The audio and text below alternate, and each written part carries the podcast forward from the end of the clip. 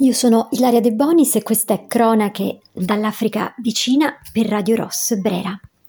Oggi torniamo naturalmente ancora in Sudan perché in questo paese del Corno d'Africa si sta ormai dal 15 aprile eh, verificando una eh, preoccupantissima e devastante guerra interna che eh, esiterei a definire guerra civile molto impropria questa terminologia di guerra civile usata da alcuni media, ma comunque ecco, dal 15 eh, aprile si combatte una guerra spietata tra l'esercito eh, regolare, diciamo così, il, i militari eh, dell'esercito guidati dal generale Al-Buran e i mercenari o l'esercito paramilitare eh, del, genera- del, generale rivale Emeti. Il, in tutto questo, in questo improvviso eh, devastante e davvero mm, molto ingiusto conflitto c'entra l'oro, c'entrano le miniere d'oro, c'entra però pure il potere personale, c'entra il posizionamento sul territorio, la diatriba, la, la incapacità tra questi, di questi due eh, uomini di potere di trovare un accordo, una mediazione, una spartizione eh, delle competenze e del potere però c'entrano pure le connessioni col Cremlino, c'entrano gli accordi con il gruppo di mercenari russi eh, Wagner, ormai notissimi in tutto l'Occidente, c'entrano i soldi, c'entra la ricchezza, c'entra pure il delirio di onnipotenza, naturalmente. L'esplosione di questo conflitto mm, non era prevista, eh, almeno non in questi termini, e, e però sta sconvolgendo tutti perché in parte eh, siamo stati presi eh, alla sprovvista noi occidentali, eravamo dentro il paese quando il 15 aprile è iniziato eh, il bombardamento su Khartoum. Eravamo lì perché eh, gli occidentali sono molto presenti in questo paese, ma anche in altri ovviamente, eh, nel, nei termini di rappresentanze diplomatiche, consolati, cooperazione allo sviluppo e eh,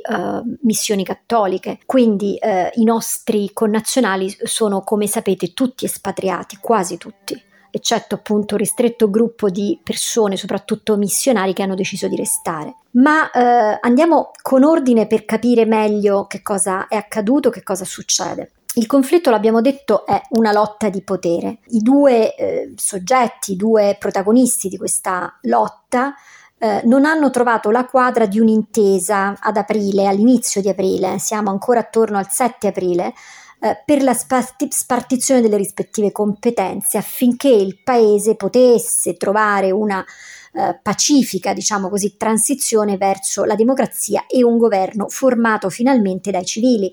La società civile del Sudan da anni aspetta che questo paese, ehm, che era stato eh, governato dal dittatore, ehm, dal dittatore mh, mm, cacciato diciamo così dal paese nel 2019 eh, Bashir aspettava dopo la fine di questa tremenda e lunghissima dittatura finalmente di poter riacquistare diciamo la di poter tornare in possesso di una struttura democratica all'interno del Sudan ma questo non è mai accaduto dal 2019 quindi Bashir è stato cacciato, ma non si sono mai create le condizioni affinché il paese potesse pacificamente essere retto da un vero governo democratico.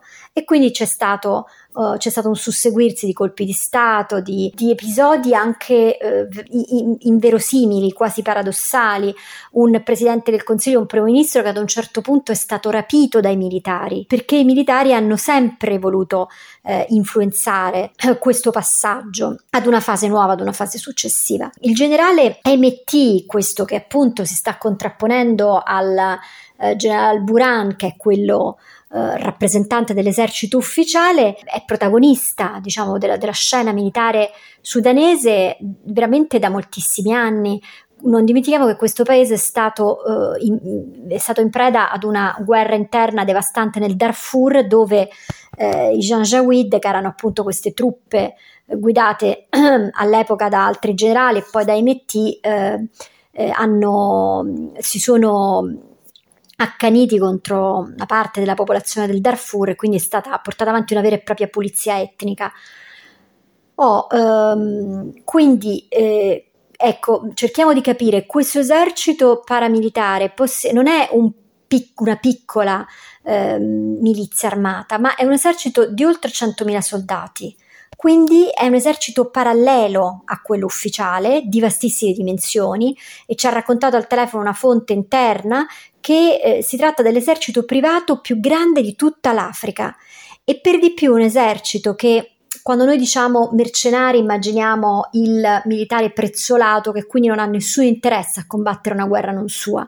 Non è questo il caso, è vero che sono paramilitari e quindi sono pagati anche molto di più dei militari ufficiali. È vero che non sono alle dirette, ehm, appunto, essendo un esercito parallelo, ehm, ehm alle dirette mh, ehm, eh, direttamente legati, diciamo, alla, alla, alla, nazione, al paese, ma eh, sono etnicamente molto ben eh, inquadrati e molto fedeli al generale MT. Quindi in realtà c'è una partecipazione emotiva e anche, diciamo così, tra virgolette, politica di questi paramilitari. Eh, era quasi impossibile, ci dicono le nostre fonti, che eh, questo esercito parallelo accettasse di venire assorbito nell'esercito regolare, come richiedeva la roadmap della transizione democratica in agenda. Questa agenda ovviamente non è stata mai rispettata. I due punti di maggior attrito rispetto a un accordo tra i due generali restano la questione dell'integrazione dei rispettivi militari in un unico esercito nazionale e poi quella gest- della gestione delle risorse minerarie, in particolare delle miniere d'oro. Queste ultime sarebbero dovute passare sotto la giurisdizione di un ministero facente parte del nuovo assetto democratico e civile, ma fino ad oggi sono state controllate dai paramilitari e quindi difficilmente i paramilitari avrebbero mollato la presa sulle miniere. È soprattutto sull'oro che l'intesa si è spezzata. Da entrambe le parti c'era una resistenza alla transizione verso la democrazia, mm, dice un missionario uh, che è presente in Sudan. Secondo Hemeti sarebbe lui a rappresentare i civili, ma in realtà i civili non si sentono rappresentati né da lui né dai paramilitari, né dai militari. Anche parlare di contractors, così come li intendiamo in Occidente, non è corretto, ci spiega appunto questo missionario.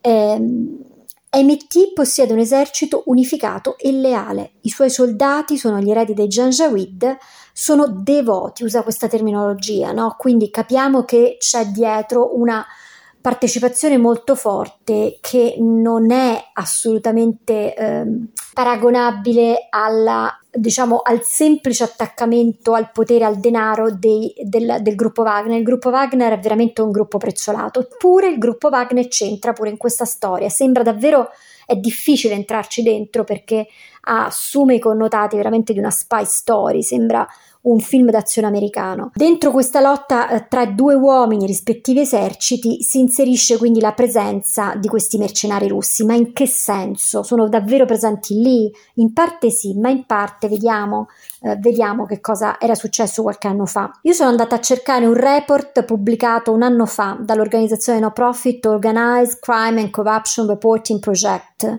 e, e cercatela perché è interessante. Svela in dettaglio come il gruppo Wagner, che oggi sembra appunto sostenere diciamo, i paramilitari di MT, nel corso degli anni ha fatto transitare risorse e armi verso il regime sudanese dai tempi di al-Bashir. Quindi il gruppo Wagner sosteneva di- il dittatore in cambio di un accesso privilegiato all'industria mineraria, quindi dava armi in cambio di oro. Il Sudan, terzo paese più grande d'Africa, è anche il terzo maggior produttore d'oro e qui entriamo nella questione eh, mineraria. Dopo il Ghana il Sudafrica è il maggior produttore, questo significa che ha decine di miniere, però queste miniere sono gestite in modo molto particolare o eh, almeno questa era l'intenzione, questo è stato ed è eccetto eh, appunto a parte l'eccezione del Wagner, cioè eh, la legge obbliga ehm, tutte le compagnie minerarie straniere a garantire a Khartoum, quindi al governo centrale, il 30% delle quote mi- delle miniere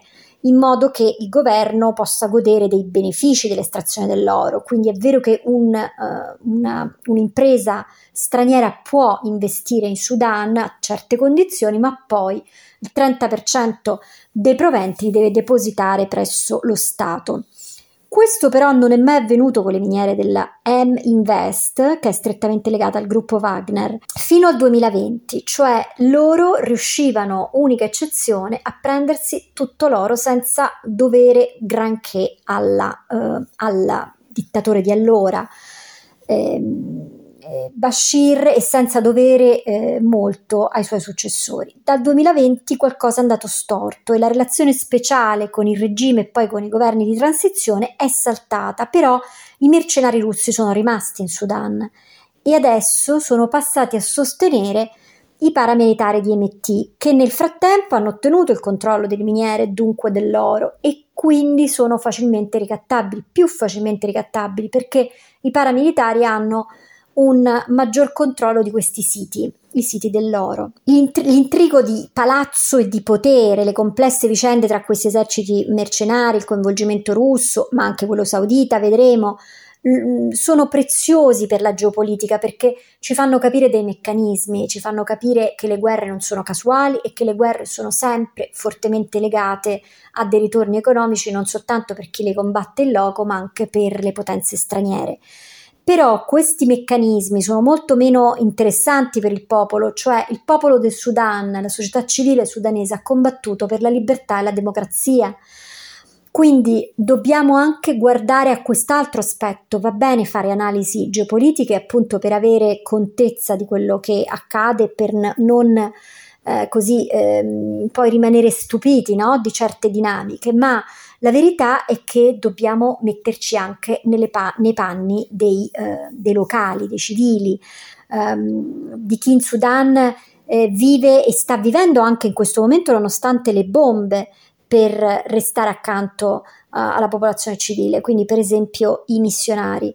Dal 20 aprile ad oggi il Sudan si è svuotato, abbiamo detto, eh, gli expat sono stati evacuati verso Djibouti e da lì sono stati trasportati nei rispettivi paesi. Sono rimasti missionari alcuni operatori umanitari e medici. C'è un medico, c'è un chirurgo di emergency che è ancora lì. Ci sono i padri comboniani, le suore comboniane, ci sono le suore di Madre Teresa di Calcutta, ci sono i salesiani e questi resistono sotto le bombe. I nostri confratelli che risiedevano a Khartoum sono ora ospitati nella zona di Omdurman, che è al momento più tranquilla eh, scrive il Consiglio generale dei Comboniani. In questo momento le altre comunità sono El Obeid di Costi e Port Sudan e tutte sembrano al momento sicure. Il vescovo del paese si è eh, rifugiato a Port Sudan, che è relativamente più sicura di Khartoum, ma insomma al momento i morti sono più di 600, i feriti sono migliaia, eh, le tregue sono state tutte violate, quindi questi due eh, signori della guerra non accettano a parole di eh, rispettare dei cessate il fuoco, ma poi in realtà non eh, li violano e, e questo eh, secondo alcuni analisti anche perché probabilmente sfugge ai generali stessi il controllo di alcune punte diciamo più, così, più irrequiete dei loro rispettivi eserciti. È difficilissimo in questo momento riuscire a portare aiuti umanitari. Eh, lo stesso programma alimentare mondiale si è bloccato inizialmente perché nel Darfur erano stati uccisi tre operatori del PAM e poi perché nonostante questi convogli siano eh, entrati e siano stati fatti depositare, non sono riusciti ad arrivare alla meta perché gli eserciti non lo consentono, i militari non lo consentono, gli aiuti umanitari non arrivano a destinazione e vengono per di più trafugati. Quindi c'è gente che veramente sta morendo, innanzitutto sotto le bombe, perché il Sudan non è l'Ucraina e non è neanche l'Europa e quindi non ci sono dei sistemi di allarme antiaereo. Quando eh, appunto gli aerei eh, nemici, e qui sono tutti nemici, sorvolano eh, la città, non c'è nessuno che avverte che sta per scatenarsi qualcosa dall'alto. E quindi non ci sono dei rifugi, non c'è un, un, un luogo dove andare, non c'è più acqua, eh, le tubature sono partite, sono, sono, sono, compromesse, ce lo dicevano anche i missionari comboniani, eh, le temperature sono molto alte, oltre i 40 gradi perché è estate piena. Non c'è cibo se non verrà portato dalle uh, Nazioni Unite e inoltre le due forze armate hanno ripetutamente usato armi esplosive nelle aree urbane causando perdite di vite umane, danneggiando infrastrutture, lasciando milioni di persone senza accesso alle risorse primarie. Questo lo denunciava uh, Human Rights Watch. Quindi ehm, un portavoce delle Nazioni Unite ha fatto sapere tre giorni fa che 17.000 tonnellate di cibo su un carico di 80.000 erano state trafugate prima di arrivare a destinazione e, e, Martin Griffiths, a capo degli aiuti umanitari delle Nazioni Unite, ha detto non stiamo chiedendo la Luna, stiamo chiedendo solo di far passare aiuti e persone, quindi corridoi umanitari interni. Lo facciamo in qualsiasi paese in guerra, anche senza che sia rispettato il cessate il fuoco, ma non ci riusciamo in Sudan dove due generali, Al-Buran e Metti, sono decisi a proseguire l'escalation nonostante le dichiarazioni di, guerra, di, di tregua e forse, come dicevamo, hanno difficoltà a tenere sotto controllo i loro militari. Um, a gennaio de- e febbraio del 2022, padre Diego dalle Carbonare, che è un comuniano a Khartoum, ci raccontava che c'erano almeno due o tre manifestazioni a settimana. Questo significa che la popolazione è sempre stata molto in allarme, molto presente. C'erano blocchi di strade, ponti per impedire alla gente di raggiungere i palazzi del potere. La, le, le persone volevano assolutamente avere un governo democratico e non ci sono riuscite. Era stata la resistenza della società civile, della società civile contro il golpe militare, l'ennesimo golpe militare che si era verificato il 25 ottobre, ottobre 2021 e aveva deposto Abdal Hamdok che era uh, il, il premier. Poi avevano arrestato altri ministri, tentato di formare un nuovo esecutivo. Buran aveva dichiarato lo stato di emergenza, sciolto il governo di transizione e tentato di negoziare col ministro, tenuto in cattività perché era stato rapito dai militari, come dicevamo. Quindi eh, la situazione è veramente molto tesa da anni e il popolo soffre moltissimo, prima per la guerra del Darfur, poi per la dittatura di al-Bashir e poi per questo vuoto di potere che ha generato una contrapposizione armata, diciamo una contrapposizione non apertamente di guerra aperta e adesso di guerra esplicita. La, la, la vera, la, vera eh, fragilità, il vero eh, cato del, del, di questa situazione interna attuale, la pena che, che, che proviamo è per chi in questo paese vive da anni situazioni di assoluta instabilità, di assoluta conflittualità, muore per, la, per, le strade, sono morti centinaia di ragazzi, di giovani, di studenti, di persone comuni per aver manifestato e chiesto democrazia. Ecco, come se ne esce non, non, non, lo sappiamo, in questo momento è ancora più difficile immaginarlo e probabilmente ci vorrà una mediazione, paesi che si prendono seriamente la responsabilità di mediare e di far sedere ad un tavolo questi due generali che hanno completamente perso il senso della realtà. Io sono Ilaria De Bonis e questa era Cronache dall'Africa vicina per Radio Rosso Brera. Vi ringrazio e aggiornamenti prossimi, nelle prossime ore. Grazie.